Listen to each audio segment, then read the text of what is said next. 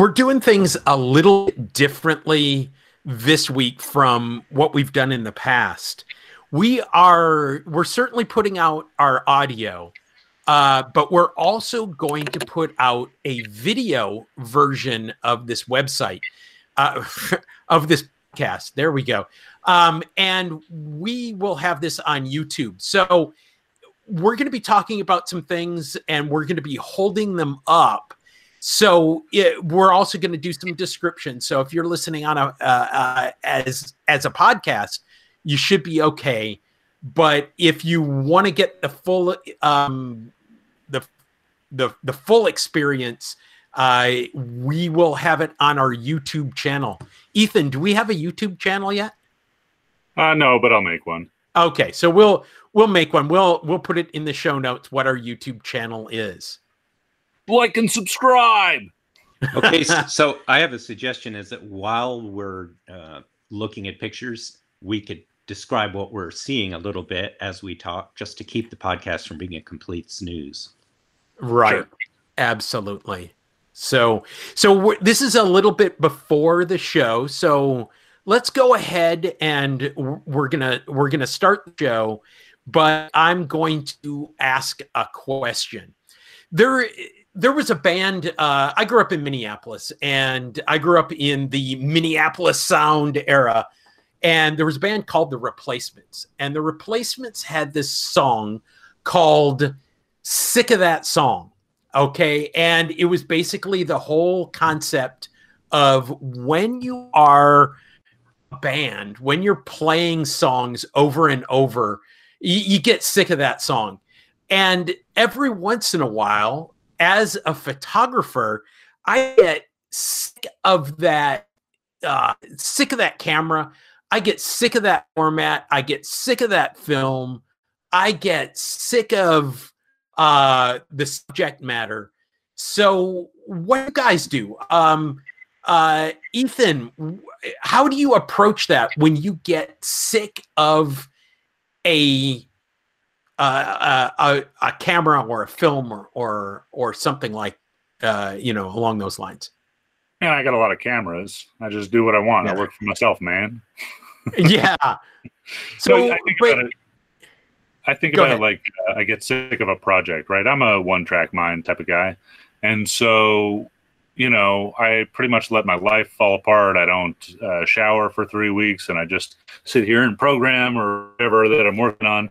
And hopefully I won't get sick of it before I actually complete it and release a product. But pretty often I get sick of it, and it winds up in a box of uncompleted prototypes. I've made myself a rule right now that I can't buy a Volkswagen-sized laser cutter until I release this project that I'm working on now, because if I do buy a laser cutter, I know that I'm going to have a half-finished laser cutter and a half-finished product, and nothing will get done. It's like sort of one-track mindedness, which is a strength sometimes, but a real weakness. Okay, there's a problem with that. Is I'm going to need your laser cutter for my next project, so please finish the current mystery project that I think is going to sell $1 billion worth. But yeah, Nick, how do you do that? How do you deal with that? Well, so when I don't usually get sick of projects, but what happens is I get too many going at once, and you just have to put some of them on the shelf and wait for them to mature and come back to the front. That's usually, I'm not so much tired of projects as distracted by new ones. Well, rather than projects, what about cameras? What do you do when it's a camera that you've been shooting too much of there, or you've been shooting too much of that film, you've been shooting too much of that lens, and it's like, what do you do from a photography standpoint? Well, since it's sort of like Ethan, there's just plenty more where that came from, so that's not really an issue either. Right. I find that it's not some, the camera's just, it's like a big pile of tools, and you just pick up the right one for the project. I'm not so much I don't think I start with cameras. The only time that I start with cameras is when I'm building and designing them, and then it's a matter of testing it and finding out what it can do. But after I figure that out, it's just another hammer on the hammer rack, and you just pull it out when you need it. All right, a bag of hammers? You have a bag of hammers there, Nick? Yeah. Okay. I do. So I keep a bag of hammers in my truck. Yes. So here, I'm going to tell you what I've essentially for the last 6 months shot pretty much nothing but the Kraken, and I love it. I love the results, and the thing though is I'm a little bit burned out on it, right? So I have a new project that I'm going to be talking about a little bit later today. It's still in the concept phase. So I want ideas from you guys, but I also have decided that I'm going to choose one 35 millimeter camera to shoot, and that's going to be my Bessa R3M, right? And I'm going to shoot one digital, and that's an X Pro. I am going to shoot one 4x5, and that's my tower, which is what is it? What is it, Ethan? The tower is a Bush Pressman D. There we go. And then my one medium format is going to be a 645 version of the Kraken. So I'm trying to limit to that. Now, I will say that I've also grabbed my Holgas with the Holga masks, and I'm going to start producing some work. And I think that is kind of separate because it's not straight photography. It is, you know, it's interpretive photography as opposed to much more representational photography. So it's a special effects camera, right? So, so I'm going to try to limit myself to those four cameras plus the special effect cameras, and see if that can focus my brain. Now, the other thing is I also have a 4x5 pinhole camera in there. So, you know, I mean, I talk about limiting myself, and I'm now at 7 cameras or 6 cameras or something.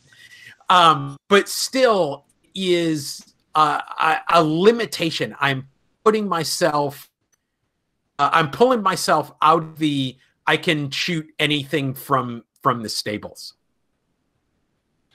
I kind of understand what you're talking about. It sounds like soft focus, but sure. Soft focus? What do you mean by that? Well, you said you wanted to focus your mind, but you got 6 really different machines there. It's sure. Sure, absolutely. And really, actually, my primary camera right now is the Bush Pressman. I'm really doing a lot of fun stuff with X-ray film and paper negatives and paper positives and stuff like that. So yeah, I noticed that. Yeah. It looks really good. I've seen a lot of good stuff appearing on your feeds. And one thing, I'm jealous of that look-down viewfinder. That's something that I really like for a rear ground glass. Yeah. I like getting the camera down low, and it's hard to, I guess I need to get a little stool, carry a little folding stool around so I can, you know, be a little more comfortable. I just have it on a, you know, what is essentially about a 3.5-4 foot tripod. And so I am getting a slightly different angle than what you normally get out of a 4x5, a medium format camera. And Ethan is just itching because he hates that angle finder. Let me go get the angle finder so everybody can see it since we're doing that. Okay, but let's take a time note. Or not. Now we're going to have a minute of dead air here. This episode is brought to you by the Bush Pressman Model D. You know, we're learning, and the idea was the guys were to vamp. You know, you needed to vamp. So, so let's leave that in. Let's not take that out. And when you hold that up, hold still, please. Yeah, this is the angled finder on the Bush Pressman D, which is the tower press. You essentially look down and you get the image. It's flipped vertically, so it's right reading vertically, but it's, you know, flipped horizontally. It's looking, it's like looking through any waist level finder. But the advantage of it, the thing that I think that is the greatest thing, is that it is a light baffle, you know, or I mean, not baffle, but it's a light tight space.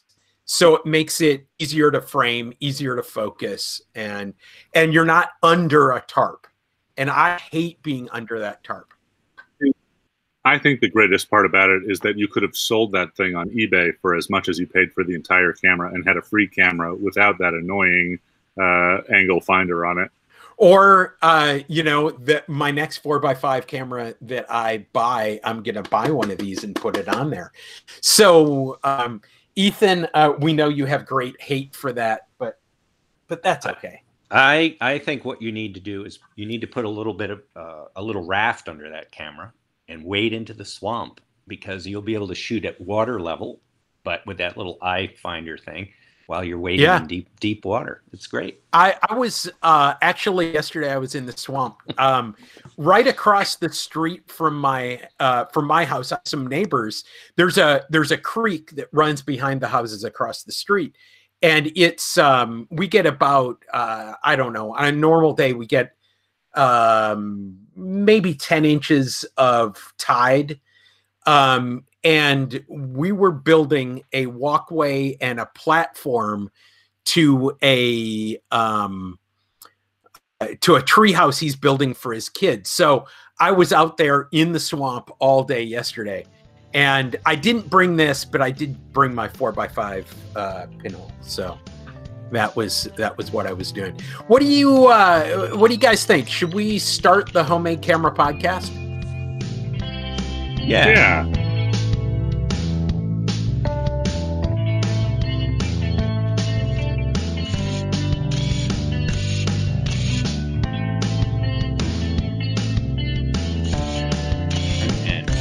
Got some time to get started on it. This thing is my attempt to get a large, basically what I wanted was a camera with a shutter in it that would allow me to use system lenses for medium format photography. And what I got here is, I think, might be easiest to show pictures, but this is the finished product. Well, not finished, it's a work in progress, but it's got a cold shoe on the top, a lens board, which is set the correct distance from the film plane. The back is a Graflock back, which has a ground glass, and it can be removed and replaced with roll film holders. Got a tripod mount on the bottom. And because it's a Speed Graphic, it has a focal plane shutter, which gives you a 30th, a 60th, 120th, 250th, 500th, and 1,000th of a second, as well as T. I don't have a way to get a cable release on this. There's a trigger built into it. It's kind of a cool system. Once you get the hang of it, it's easy to use. You just wind it up to the right number appears and then press the trigger. So when you were building that, you had to cut down that box. You cut it. It has I don't know what the depth of that box was, but it looked to me like it was about 150 millimeters. Am I right? Yeah. So let me put up some pictures. See how this works. Okay. Hey, Nick, before you put up some pictures, can I see how you hold that when you're actually using it in your hand? Are you triggering it with your pinky finger, or are you holding it like above and using your index? Okay. Why isn't this showing me the screen? There we go. So when I first set it up, I set it up for a left-handed grip like this. Okay. Of course you did. Yeah, because that's what I like. And it put my index finger up here where I could press it, right? So you're essentially holding the camera upside down for that. That's what I was doing, but yeah, I ended up having to switch it to a right-hand grip because the Graflock back on this camera isn't symmetrical, and I couldn't flip it over. And what was happening is that the dark slide and the film holders were getting in the way of the grip. So in order to preserve that Graflock back, and these backs aren't perfect. They're real handy because they work with these nice ground glass that come with the Speed Graphic. But the little hooks that are present in order to remove this ground glass and replace it with a roll film back, those little hooks get in the way of some of the newer RB backs. And it's nice to be able to use those. And I found out you can use them, but you have to ease the dark slide out a little bit, not too much, and then slide it in. And it's that's an annoyance. However, it was worth it to me to keep this because it's a nice back, a nice ground glass with a built-in shade. So what that just meant is I had to flip my lens mount over and turn the camera around. But that's part of why I build cameras the way I do. So this thing, basically I assembled the whole thing with gaffer tape the first time and a few bolts. And then I was able to test it and then rearrange everything until I got it where I wanted it before I started permanently gluing parts on. So now I hold it like this. So right hand grip, and that puts this button down in an awkward place where your little finger hits it. And I don't always like using it that way. So I'll change my grip like this to a diagonal grip so I can use my index finger. You're frozen a little bit. So, all right, let's try that again. So, okay. Stop moving around. Let the MPEG compression catch up. Stop. And he said stop moving around and then your video should catch up. Okay. Yeah, now we see you. Okay, we're good. Okay, so with a right-hand grip like this, you're forced to trigger the shutter with your little finger, and it's awkward. So I'll switch my grip down like this and hold the camera low down. And it's one thing that's kind of nice about this camera design is I have this big kind of crude tombstone plate on the front, but it gives me a nice 3/4 of an inch flange to grip at all different places. And then I left this part of the original box on because that gave me a really good hand grip and also preserved this trigger, this built-in trigger. I have a, does this have a cable release anywhere? No, it doesn't. Now I may have to rig something. The original camera used a link that went through to the bellows front standard area for a cable release. And that's all gone because I took all that apart to make this possible. And I'll show some pictures of what that looks like. But this isn't that hard to press. So I'm just going to have to figure out a lever system that will put enough power on a remote release to work this thing. That's just a detail. But you tend to run this camera at fairly high shutter speeds. It's its minimum is a 1/30th of a second. There are no slower speeds on the focal plane shutter. So with modern films, the way I'm going to use this for the most part is with high shutter speeds that allow me to just to use that button on there. It's fine. Right, and it 6x9 400 speed film is grainless anyway, right? At most sizes. Oh yeah. So one of the things I want to say about this is he was, for our podcast listeners, he was talking about it has a Graflock back. And in that Graflock back, there is a slider at the top and a slider at the bottom that lock in the Graflock back. And then it's got the default item that sits in there is a ground glass. So it's got a little flip up. There's a little flip up window. Or what am I trying to say? There's a flip up cover and it's got fabric sides. And so it shades that ground glass viewing. So if you were to hold it upside down, it would be more like a seat tray on an airline. So it would be, it wouldn't do the shading at the top. Am I right on that, Nick? Yeah, and I'm just realizing that my camera isn't functioning, and that's because we restarted the meeting, and I don't know how to switch camera yet. Okay, so I want to turn on the desktop viewer and show some pictures of how this thing was built, right? So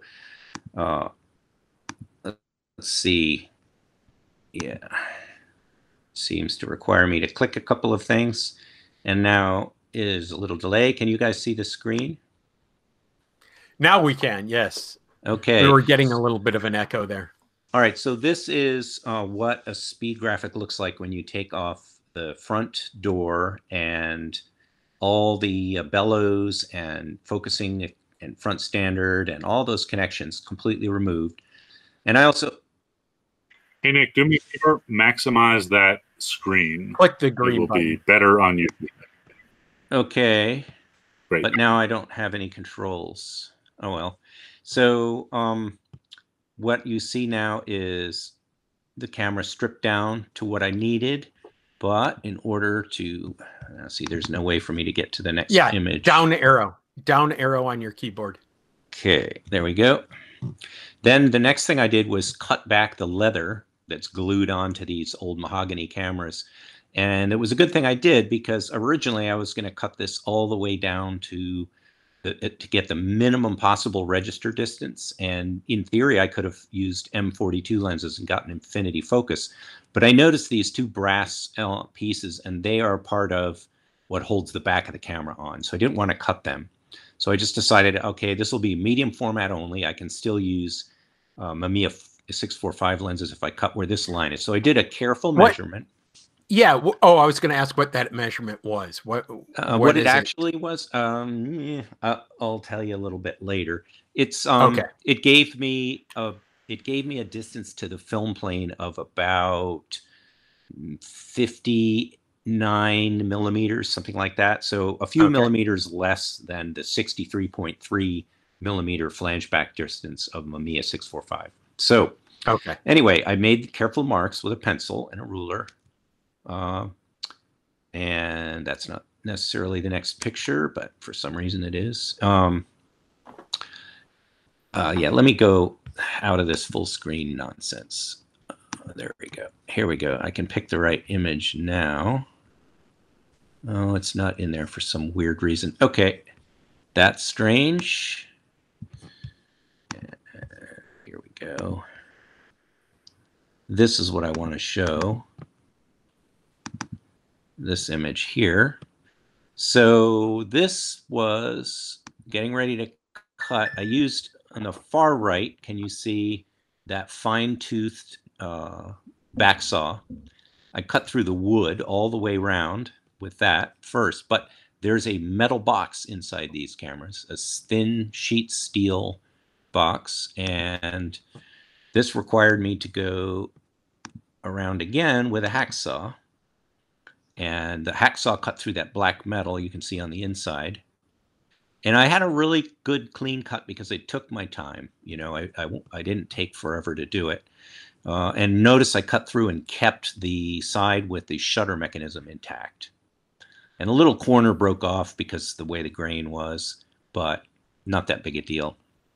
And then the next stage here was to make a base plate, which I simply cut with a jigsaw and a drill out of a piece of 1/4-inch plywood. And I had already previously calculated that there would be, this cut was close enough to the shutter that I would be, or to the film plane, that I'd be able to add this 1/4-inch layer and a 1/16 of an inch thick aluminum plate and still have a little bit of room to fudge in the focus and get it accurate. So that's what I did. And the next thing that I did after that, yeah, you have a question? The next thing I did was create that plate. So this shows, oops, that wasn't what I wanted to do. This shows the plate after I screwed it on, and then I started using gaffer tape to black out the interior. because there's shiny stuff and bright white wood, and I just used gaffer tape to do all of that. And then the next stage after that, why did you choose gaffer tape over Plasti Seal or Plasti Dip or well, I don't have just any black spray paint. I don't have any Plasti Dip in the house, but also I really like gaffer tape because it sticks really well, but you can peel it back off and there's no gummy residue left behind. So if you want to keep reworking something, it's strong and long lasting, and it has a nice matte black surface, so it does everything you want it to, but it's always reversible. And I wanted to keep all this flexible till I really had made sure everything worked the way I wanted it to, because this type of camera building is really, it's like exploratory surgery. It's not, you want to make a plan, but you also want to leave yourself open to change your mind a whole bunch of times. It's not like I can just print another Speed Graphic, you know. I've got to I want to make this one survive the surgery and live on to be a good camera. I've got one that may head your way if you want to try another one. It doesn't have the Graflock back. It has this spring back, but that might help you out. Actually, if you want to try another one, that might be a plus. So I'll show you a little bit later. Okay. But what I recommend is that we replace that back with an RB67 rotating back, and those are easy to pick up as an individual. I've got four of them. Yeah, send that along with it, because the beauty of those is they work with all the RB backs perfectly, including the 645 and all the awkward ones. And they work with you're limited to 6x7. That's that's the only thing. But the so-called 6x9 backs are really only adding barely a centimeter to that. So it might be worth a trade-off to have a better back. Anyway, that's a possible solution, or you could get one of Ethan's 6x9 Graflock backs, 3D printed one, and just you could print it up, and then we could screw that on the back of there, and that works with every different kind of film holder as well. Yeah, the only problem is bungees getting the shot cord. No, you don't. No. He's made one that has the normal Graflock sliders, and it works with all the film backs. You don't need bungees. Right. Okay. So there's that stage, and then the next picture I want to show is sort of the crude early stages. You can see here that I hadn't really refined anything yet. I was experimenting, making sure I could get infinity focus and all that. Trying it out. This is when I had it upside down with a left hand grip, and then I found out I couldn't just flip over the film holder, and that was kind of the end of that. So now we can go back to this view, and anyway, after my initial tests, I took the camera apart, fixed the parts the way I needed it to be a right hand grip camera, put it all back together. And this is what it looks like now. I also started with this front plate being a, let's say, oversized by 3/4 of an inch on 3 sides. And that allowed me to do a couple different things. It gave me enough space for future, these are going to get bigger and bigger when I get to bigger lenses with longer registers, and I needed extra flange and plenty of space to mount lenses. And I also wanted the flange as a way to grip the camera, to hold on to it, because one thing about box-shaped cameras is they can be annoying to hold on to, especially when they start to get unwieldy. Yeah? What Nick has just shown is on the front of the camera is an aluminum plate that has some screw holes, and it basically bolts onto the front of the camera. Are you going to be replacing that whole plate when you change to different formats? Is that the idea? That's your mount? Exactly. It's a lens board that's bolted onto the plywood flange that I attached to the front of the cut down box of the old Speed Graphic, and that lens board. In this case, this is the shortest register I can do with this camera, and that's perfect for Mamiya 645. And in fact, when I calculated the depths, I'll get into this later, but I used a tool that Ethan turned me on to, which is a digital micrometer. And I put that basically to measure the distance back to the ground glass, which is about where the film plane is. And I got this thing tweaked until I had a little less than a millimeter short of the distance I needed. And that what that allowed me to do was to add layers of gaffer tape. It only took 2 layers to get the perfect infinity focus. So I purposely made the camera a little too short, and then I just built up that space between the aluminum plate and the plywood base plate with a little bit of tape. And you heard it here first, gaffer tape as a shim. There you go. Yes. I mean, okay, so even in something like if you take apart like an old Leica or a Zorki or a Nikon, you'll often find like paper shims under the lens mount. Like that was done professionally. Yep. I think that's no worse than or no better than duct tape shims. Yeah, so that technique worked really well. So in the future, I'll take another piece of the same 16-gauge aluminum, match up the holes, my bolt holes, 5 bolt holes, and I already have another one made, ready to go. And that one will have a bigger hole cut in it that is big enough to expose the entire film gate. And then I will add basically a box to that with a second lens board permanently attached to create the right register for this other system lens. And what I do for a bayonet is I take a short extension ring from that series of cameras, and I cut a hole in the middle of the aluminum lens board and just glue that extension ring in place as a bayonet mount, taking care to get it right side up so that I can read the focus scale and so forth on the lens. But this is... I have a question. It's like a very minor detail, but something that I noticed when I'm looking at the camera. You're using square nuts to hold the lens board on. There's got to be a reason for that. What's up with that? I love square nuts. And I also just happened to have some bolts that were the right size that had square nuts, to my delight, because I love square nuts. The camera's square. Everything on the camera is square. It's a square box. All the pieces of it are square, and I like that the harmony of all the squares. Yeah. I'll do that. I'll go with that.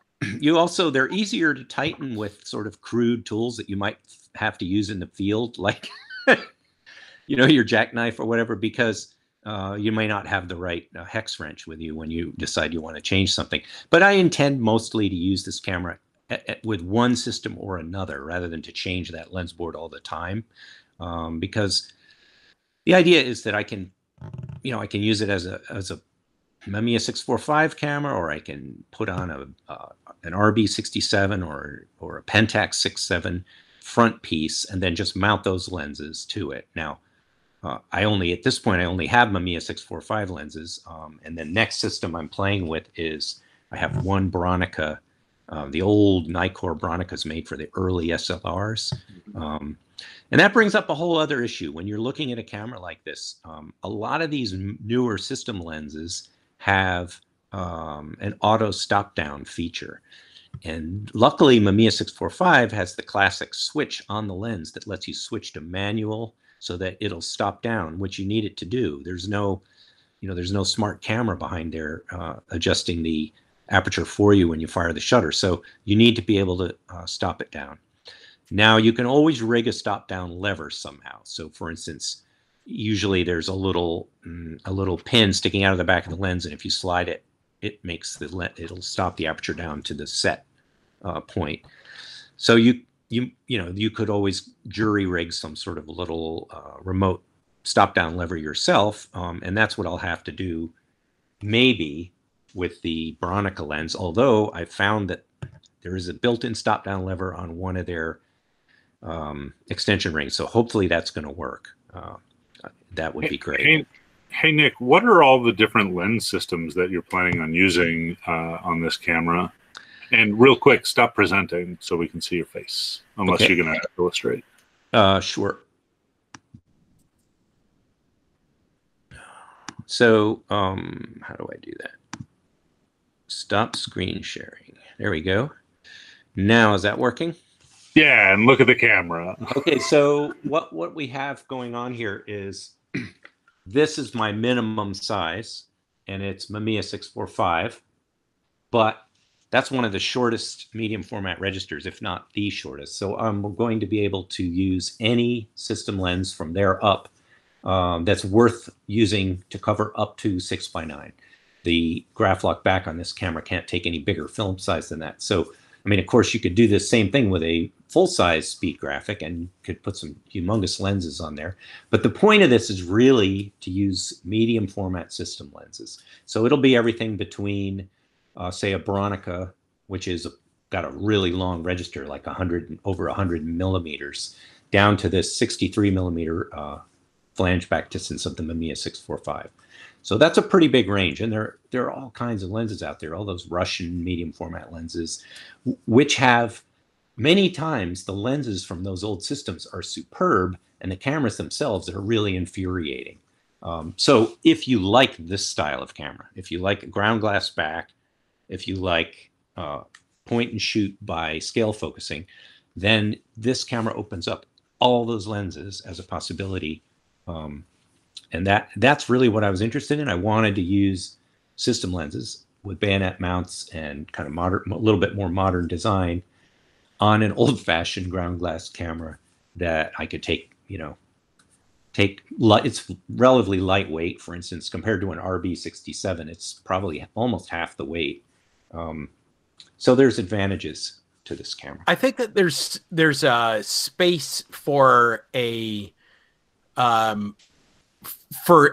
tilting and a shifting on something like this. And, you know, it could be, and I'm just thinking about movements that you would expect out of a large format camera. Because you have that ground glass back.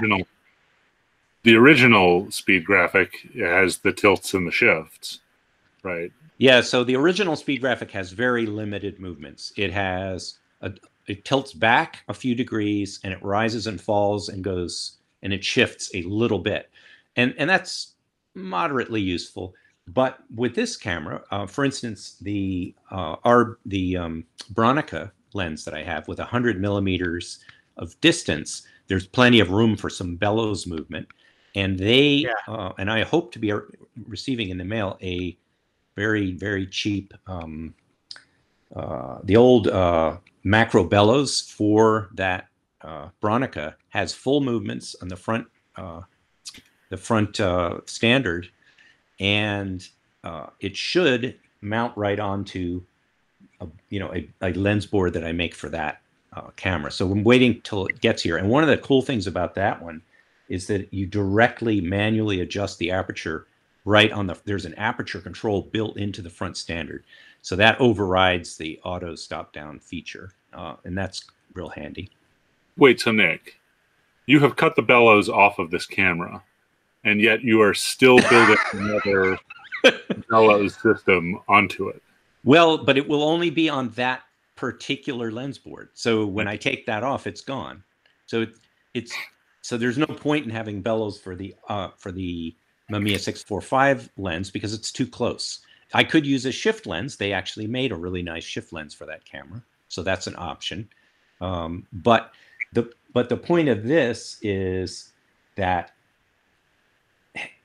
that bellows is an optional thing I could use with one particular lens system. I don't have to take it with me all the time, and I'm not sure whether I'll use it or not. When it gets here, I'll decide. But for some reason, KEH thought it was defective because it didn't have the adapter for going on the old Bronicas, but it'll mount perfectly fine on the newer style mount. So I have a feeling that they really underpriced this thing at $23.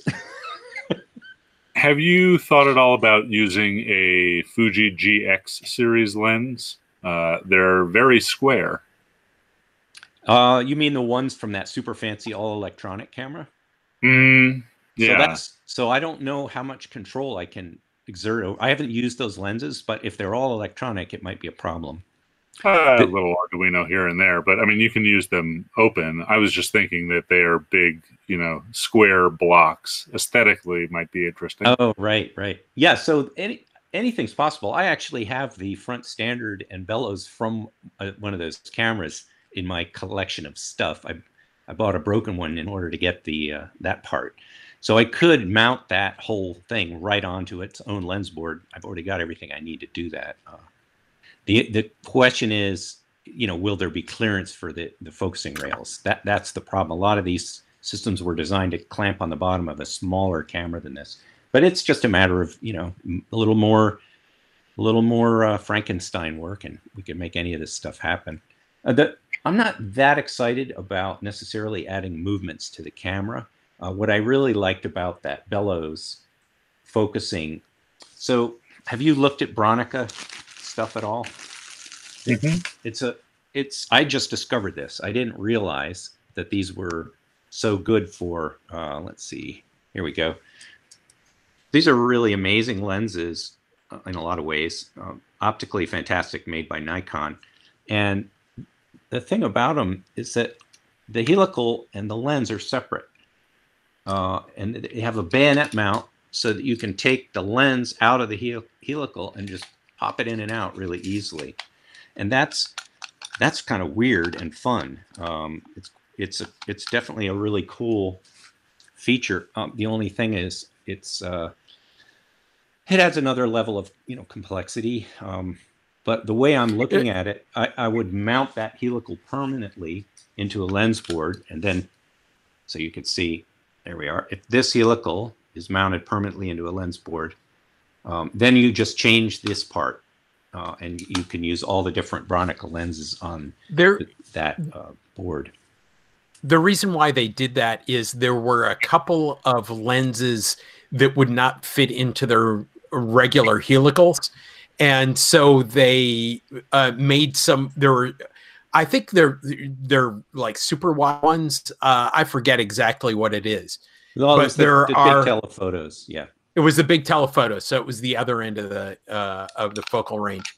So, like, I have a 50 and a 75 for my Bronica ECTL, and they are, you know, I think it's a great system, and it's a smooth system, and it's a durable system. I mean, I can imagine in 100 years that system, that focusing system, would work. Now, Ethan, nobody can see you shake your head if you're not also talking. Yeah, I've bought and sold dozens of those, and they were almost always all jammed up with dead shutters. I think they are not reliable. I'm a fan of the newer Bronica stuff, the ETR series, the SQ, even like the GS stuff. Yeah, but here's the point. Those old... Ethan's, your sound is getting swallowed by the internet. Oh, I have nothing more to say. Okay. I'm not a big fan of those cameras. Right. So that's where this camera comes in, because the beautiful old manual lenses from those Bronicas, when the Bronicas jam up, the lenses have nowhere to live, nowhere to shoot, but you can go on this camera and have a new life. And that shutter is totally serviceable, right? You could tear that whole camera down to every single piece in about, you know, 2 or 3 hours if you haven't done it before. Clean and lube the shutter, put it back together, maybe put a new curtain on it. Like, it's that I am way more of a fan of Nick's camera than those older Bronicas, even though, you know, they got nice lenses. Yeah, so that's part of the whole point of this camera, is that there are many lens systems that are sort of languishing, and they're going cheap because the cameras were crap and are wearing out. And this is a really good solution to that, is this sort of universal shutter body. And it's what we've been looking for. We've been looking for a shutter to use all those system lenses that don't have a built-in shutter. This is one solution to that. Now, it would be possible to create an even shorter register and start getting it into the 35 millimeter, but I'm inclined, instead of cutting up these beautiful cameras, this one was broken, by the way. It was a pretty defective camera. I didn't feel bad about sawing it up. But in the future, what I'd like to do is to basically knock off the old Speed Graphic focal plane shutter, because it's very simple and very durable, and it performs really quite well. And they seem to hold up very well too. I have another one that's in the 3x4 oddball format, and that has a very long bellows on it, and I'm gonna keep that intact and use it for, I can mount a Bronica lenses on that camera, and then you have basically a macro camera, because it you know, the bellows cranks way out there, and you can get full range from infinity to macro with just one camera, which is kind of cool. So I want to call. Yeah. Go ahead. Go ahead. I was just going to say, I'm hoping to convince Ethan to work on building our own focal plane shutter, because these very simple, old-fashioned ones, I think, really could do a lot to open up our camera possibilities. I was just going to say that those old Bronica lenses, I'm looking at one right now, the 75 millimeter 2.8 are, you know, $54. It has $25 worth of shipping, so it's a $75 lens. Yep. So you're paying $1 a millimeter for that one, and it is I have to say that may be one of the most beautiful lenses all through the range of apertures that I've ever shot. It's a Nikkor, right? Yeah. Yeah, it's a Nikkor. Yeah, yeah. It's a really, really special lens, and as proof of that, it's one of Perry G's favorite lenses. So that says something. Yeah. Yeah, so that's the point in many ways of this camera design, is to bring all the sort of oddball, left out, you know, wallflower lenses back into use. And then you do have to like this style of camera. I'm sure a person could figure out ways to make it, you know, slicker, but I like the very simple, you're either committed to scale focus, or you're using ground glass and being met and taking your time to set up the shot and really get it the way you want. I like to work that way. I like to either be very present and take my time, or if I'm in a hurry, don't screw around. Just preset everything and just concentrate on composing. So for me, the camera that only does those two extremes makes a lot of sense.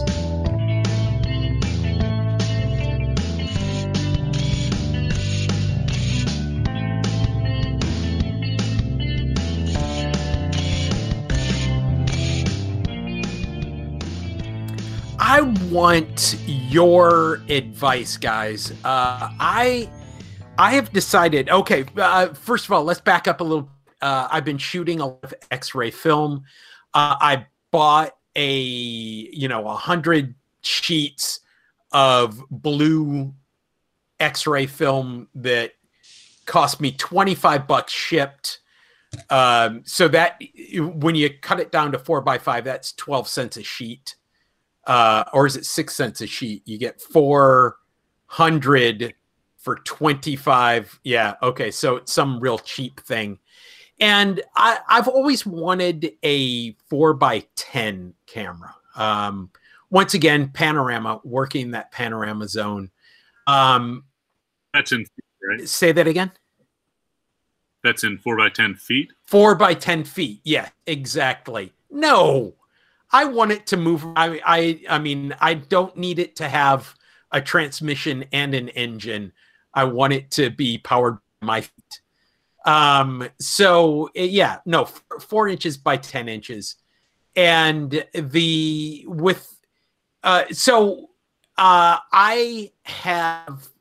in the concept stage. So I want to talk about what it would take to really make that camera into the camera that I want it to be.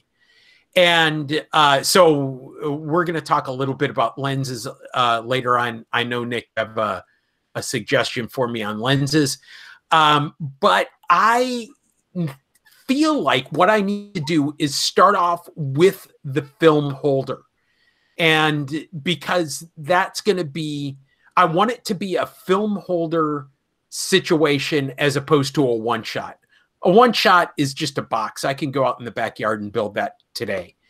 Well, I've got some errands to do. Tomorrow I could do it. But the idea is I've got that. I want to do a film holder. So, Ethan, I want to talk to you about what the specifications are that I have to figure out for laser cut plastic for the film holder. So okay, so my first question is, for opaque, what is it you cut? Lexan poly acrylic. Okay, so what is that size? Nick, I mean, do you have? Yeah, well, I'm gonna take you in a different direction, but you for the fun of it, look at real hard at 4x5 holders and try and imagine grafting two together. Right. Yeah, you could do that, and then you get a gap. I have the 4x10 where you've got two film holders butted up together, but there's a significant gap between... No, I want you to do surgery, and I want you to actually graft them together to create a 4x10 holder. No, so that's, yeah, I don't. That's not what I want. I know, I know. There's some logic to that, but then you're running into some other problems about how film is loaded in those, and I could certainly do that. I could sacrifice some existing 4x5 holders and butt them up together, and you know, to do that. But I really am thinking about a purpose made 4x10 holder that we could start building other cameras around. So yes, it's a great idea, and I also would love to see one that's also designed to take a glass plate that's 4x10. Sure, and I think that we can do that because, for one, the front registry on that is not going to be different. Right. The back, you know, we can move. You know, if we talk about the front of the holder, we can, you know, move it back. You know, or we can put the glass in the same position as we could put film, and just make that a little bit thicker. Ethan has his self-developer. So you want to show that to everybody? Yeah. So the deal is, I mean, I can make you a holder of any size, right? This is an 8x10 holder. It's kind of funny to load, and it's necessarily very thick because it's also a chemical tank, and it's a prototype that I've been working on. It's just black acrylic, and it's light tight, and has, you know, okay, grapple, but aside from this, right, I can make film holders in any size. They don't all have to be this thick. However, they do, given the materials that I'm using on a laser cutter, have to be thicker than a standard film holder. And the flange distance, or the distance from where the film holder mounts on the camera to the actual film plane, necessarily has to be thicker for me to use these materials, right? So if I could use...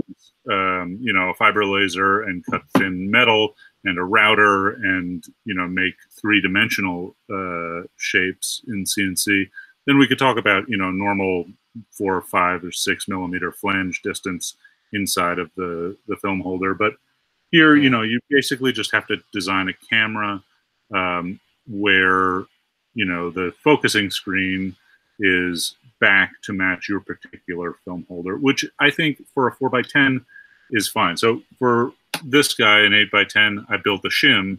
So when you're focusing, you take this thing out and you put the shim in. It's like a big picture frame that's, you know, this thickness minus the normal thickness of an 8x10 holder.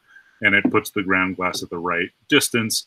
And eventually when I build cameras for this particular thing, I'll just build the ground glass spring frame to match, right? It'll be very thick, this thickness, right? And that's kind of what I'm asking to do. What I want to do is do that same thing, but I want to do the 4x10. And so, given the fact that, you know, there, to my knowledge, there's no ISO standard or ANSI standard for a 4x10 film holder depth, and nor are you going to pick one up. So you could really make it whatever you want, because it's not going to go in any other camera. It's just going to go in your camera, and you just build your camera around. Or it's going to go in any camera who buys one from you. Or I could make them, but the deal is there's not going to be that many people making them. They're also, you know, relatively expensive. So I have built this one entirely out of acrylic, which is not a cheap material. And it's not gold or anything, but it has a couple of disadvantages. One, it's more expensive than wood. Two, it's nice and light tight. The real reason why this is entirely acrylic and not wood is because it's a chemical tray, and so wood will absorb, or I could spend, you know, hundreds of dollars finishing that wood and a lot of time, and it's just like, you know, the product becomes really expensive if I have to, you know, resin impregnate the wood after I cut it, yada, yada. So this one is all acrylic.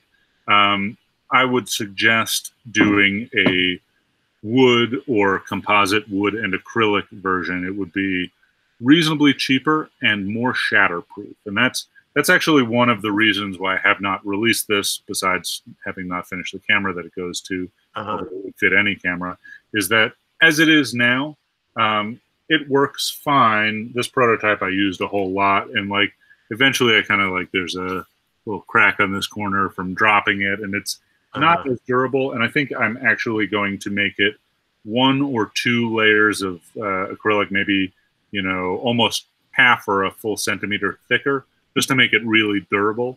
But you don't really have that problem with plywood. I would probably make it out of like 1/8 inch birch ply, like furniture ply. Sure. Laser cuts pretty nicely.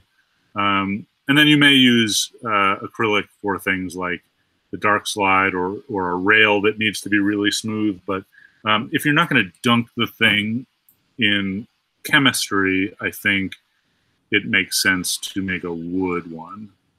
Okay. Okay, and that tells me a lot. And I think we could do the rails.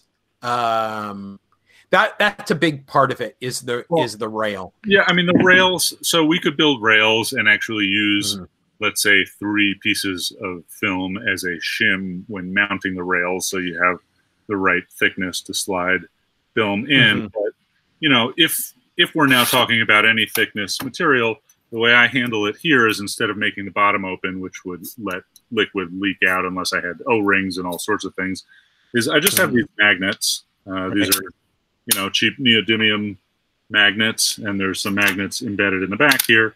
And then there's a little frame, right? So I just drop the frame. I put the frame on top, and then actually, like, I don't have to worry about, you know, aligning the magnets. I just drop them in the general area, and they sort of pop into place here. Let's see one. It's in the right place. Helps if you put as it's falling apart. Or you could build those magnets in. You could build those into the frame as well if you wanted to. Right. Make it even simpler. Also, like, right. So I built the magnets into the back frame, but you know, I could see if you were not. You know, if you had extra space up and down, right? So I really wanted to make this fit into a regular 8x10 film holder, so anybody could use it on any camera with a shim for focusing. So I was limited this direction to this direction, and here to here, or at least this light seal to here. It could be a little taller this way. Yeah. But you know, even still, if it didn't have to withstand chemistry, right? It could have a fabric hinge or even a duct tape hinge here, and then a magnetic enclosure here. And so you'd pull the dark slide out, flip this guy down, load the film in, and then flip this guy back up. I think that's kind of a reasonable way of you know, achieving that. So what's the thickness on that acrylic that you've got going there? I believe this is mostly 3mm acrylic, although I might be using some... no, you know what it is? It's 1/8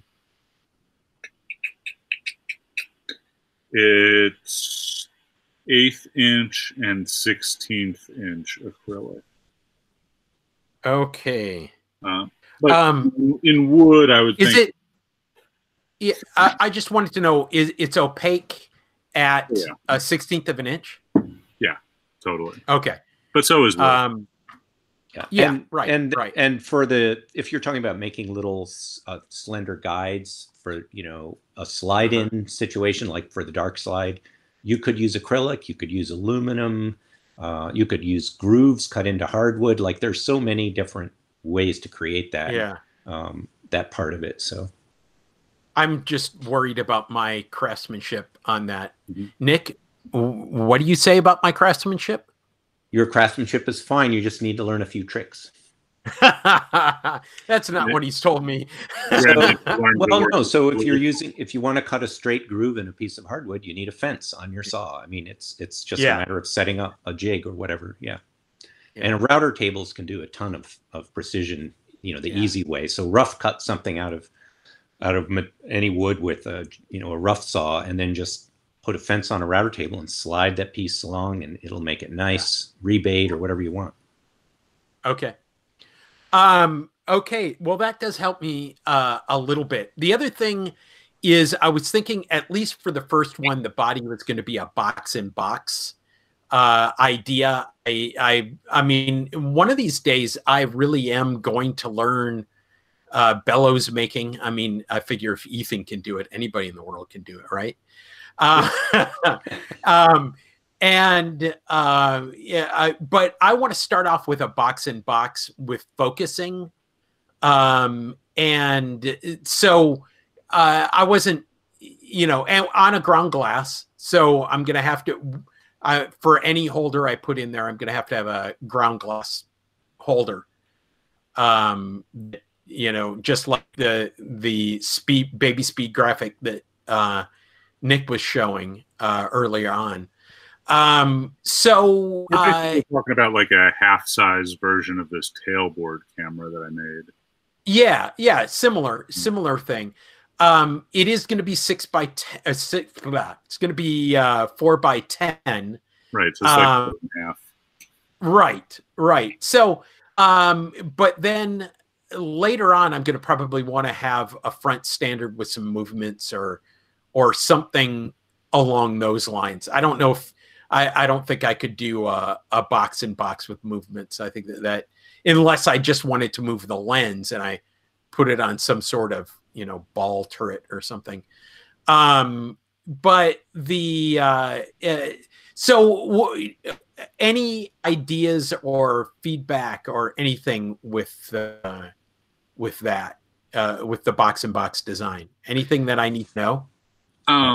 No, other than, I mean, I've done it. It's a couple days job.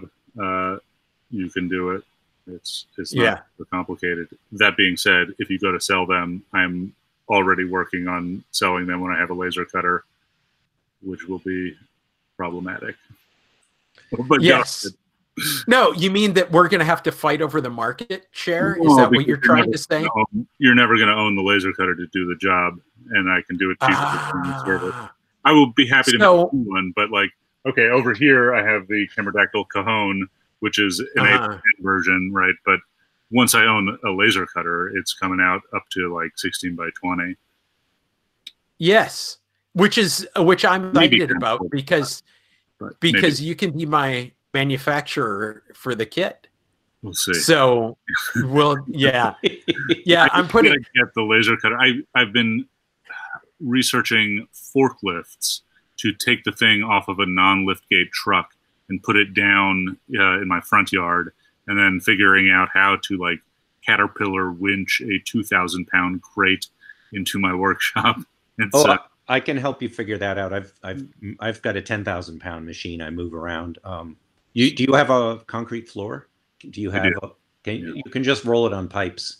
It's pretty straightforward. Oh yeah. So I mean, once it's in the shop, it's easy. It's got like caster wheels, but those caster wheels are too fragile to go over my driveway, which is like rocky concrete. Right. So you need to drag it for that part, and a come along will do it fine. I've just moved a 2,000-pound stone that way with a come along, and you know, pipes and a pry bar, and it takes some time, but you can do it. The other thing about that is that the forklift, it's just a matter of renting one, but you do like, and all depends on how rough your terrain. You may need to get actually a pretty huge one with a telescoping boom, in which case you can just boom it right into your shop. Yeah, so I was thinking of using my van to pull it into my backyard and just putting it on some pipes, right? And like having a friend drive the van while I take the back pipe and put it into the front and do that. You know, it's not, it's a couple hundred feet at most. You know, I could spend a few hours just moving it there. And then like once it's next to the doors over here, I would uncrate it and then use the crate boards to form like a ramp and then just caster it from, you know, I think I could push a 2,000-pound machine myself over, you know, 4 feet of smooth ground into the shop. And you could also create a couple rails with planks and put pipes on that to move over the rougher ground. So basically you make yourself a little choo-choo train arrangement. Mm-hmm. That's smart. I want to point out that this is Stonehenge technology, literally. I know. I love that. Yeah, I love that. Arduino. Yeah. Well, maybe enough if you get enough of them. Okay, so yeah, moving machines is fun. That won't be too bad. 2,000 pounds isn't really that bad. And it might be in the end, if you're renting a forklift anyway, it might be much simpler just to rent one that can do the whole thing for you. Yeah. Yeah. Or they're super fun. I mean, those boom lifts will go 45 feet out on the boom. I mean, you can do a lot. Get it a day ahead of time and practice by moving your cabriolet around. Well, I mean, I know how to drive a forklift. The last time I drove a forklift, I put a 5,600-pound, 9-foot-tall CNC mill in Q-Lab, where first I had to drag a 3,000-pound machinist granite table out of the way. And then, yeah, I mean, that's not the problem. It's that forklifts are a little expensive to rent in the size they are. Need. I would much rather just pay for a truck with a lift gate that could put it down and then worry about, you know, because it comes in a crate. And even if I shred the bottom pallets of the crate, you know, I could probably just drag it with nothing across, you know, 100 feet of concrete with my van. Yeah, that'll work. Just be careful. Yeah. I think that actually you should put it in the back of the van because you're going to move eventually. It's way big. If I ever move, it's got to go on you need a. It's, I think all you need is a bigger van, and there is no such thing. You'd need a box truck. Yeah. Okay. That's what it's called. Yeah. Yeah. I had a box truck when I moved down here, but I got rid of it. Here's what you do: you just build a roof in your yard, and you buy it. You get a flatbed trailer. You deliver it on the trailer, roll it under the roof, and go to work. I mean, actually what I would do is if I owned this property, I would drop a 40-foot shipping container, and I would move all of my production into the shipping container. In fact, I would buy a much bigger laser, and I would put it in its own 20-foot-long shipping container with its own air handling system, and I would just cut 4x8s. But, you know, then every time you move, it's at least a $3,000 job to pick the container up and then drop it somewhere, not to mention having to jack the machine up, remove the tubes, and crate it for shipping. Yeah. Pain. I think really what you need is you need to put it in your dining room, and, you know, and just have like a tablecloth that goes over it. Okay. And Ethan, I'm looking at your face. Even if I removed the cabinets, it wouldn't fit. I'm looking at Ethan, and I know immediately you want to do that. Actually, there's a much cleaner solution, which is that you deliver it here, install it in my shop, and then you can operate it remotely, you know, with your little Arduinos and things. That's true. That's true. All right. Okay. So is there, Nick, let's talk about lenses for the 4x10. So it has to cover, I think for 4x10, I've about 200-millimeter circle. What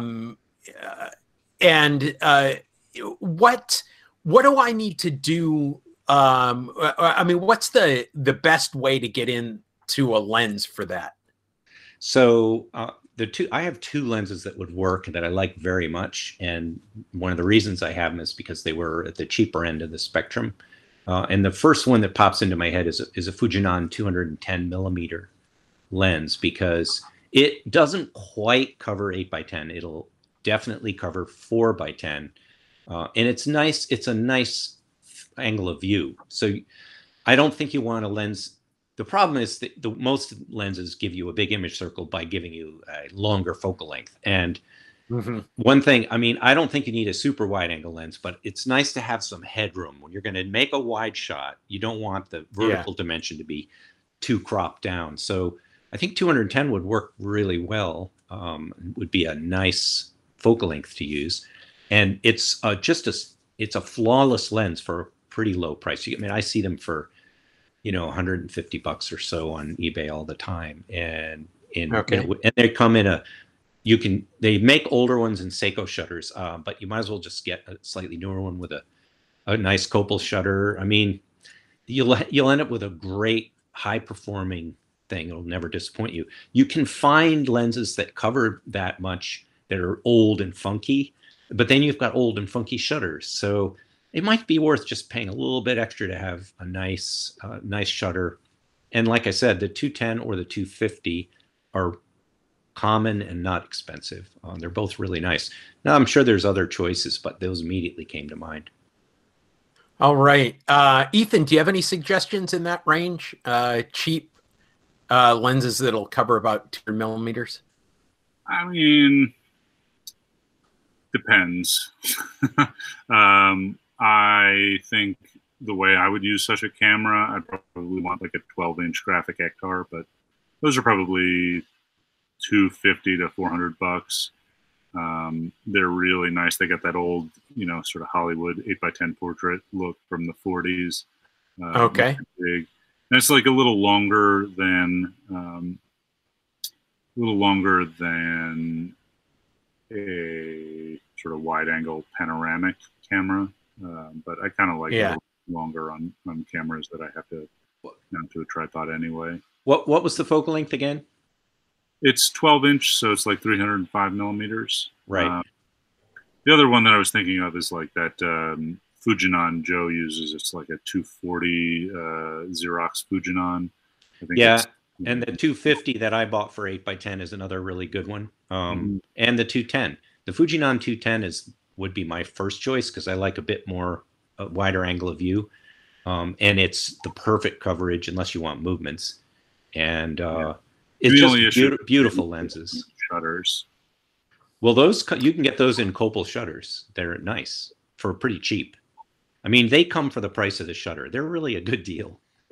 Yeah. I mean, Joe got Fujinon from like a Xerox machine, right? So the barrel is like that big. I made him a mount for it. It's like you're not going to fit it in any shutter. He made some crazy contraption shutter that I love, but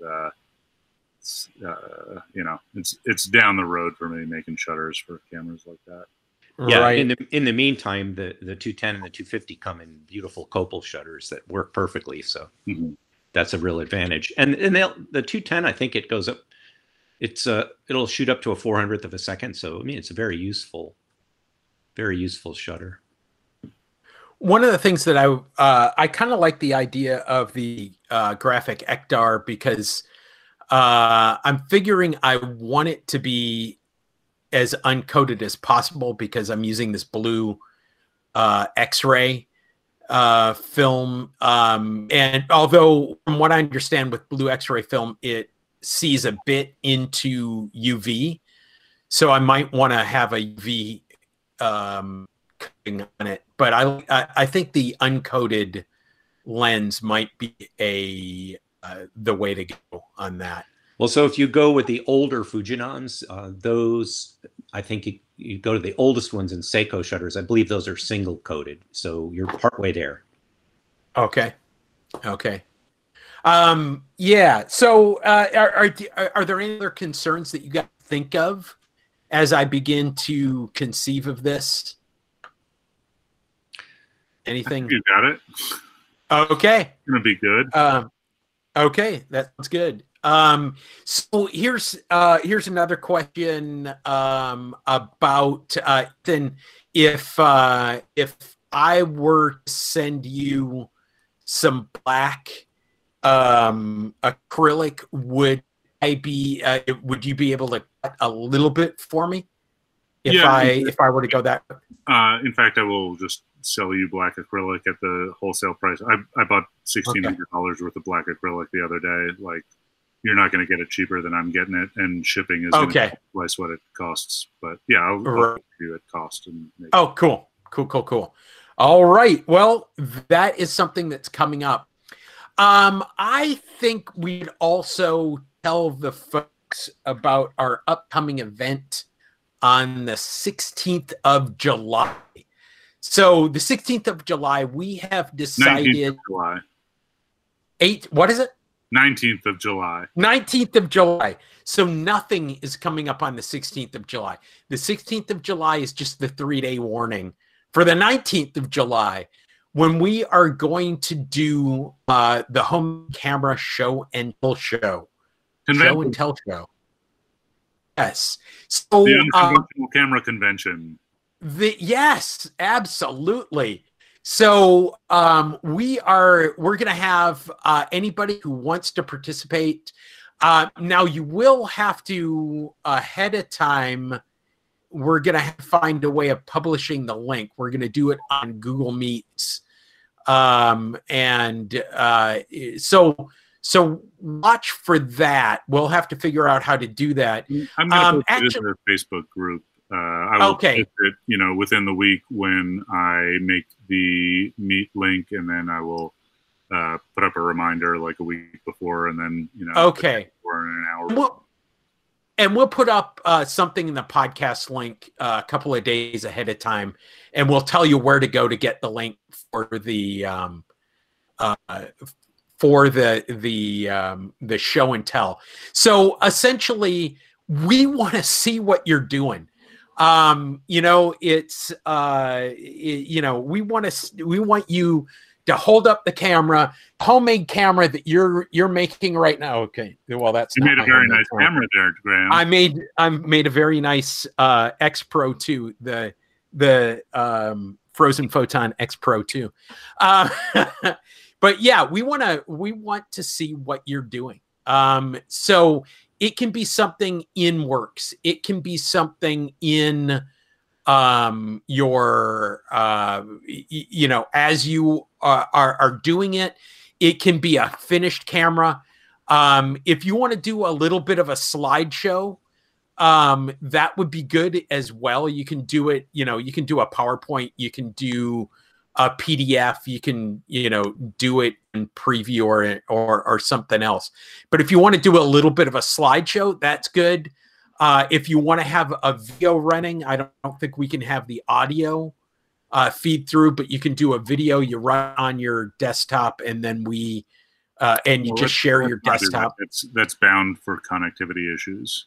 Oh, okay. So don't do a video, but no videos, but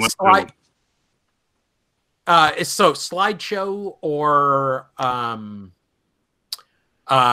just showing the item. So we want to see what you're doing, and I think this is going to be a whole lot of fun. A mic would be great.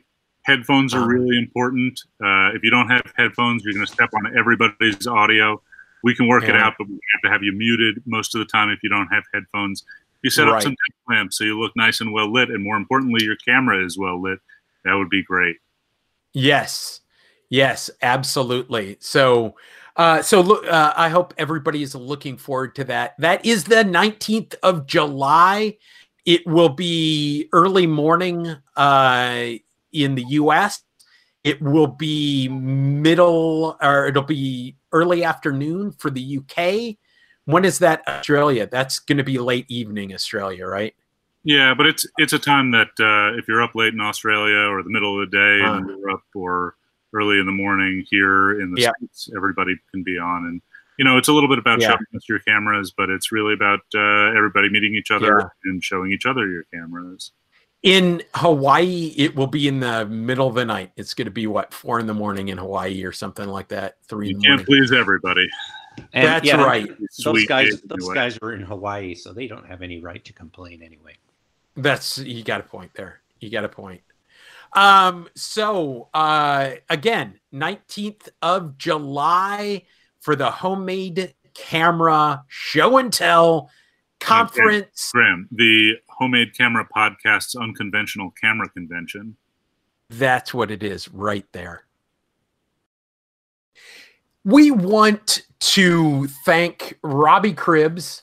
He is the guy who has composed our music. He lets us use it. So thanks to Robbie Cribbs of Soundtrap Studios. Thanks, Robbie. Thanks, Robbie. Thanks.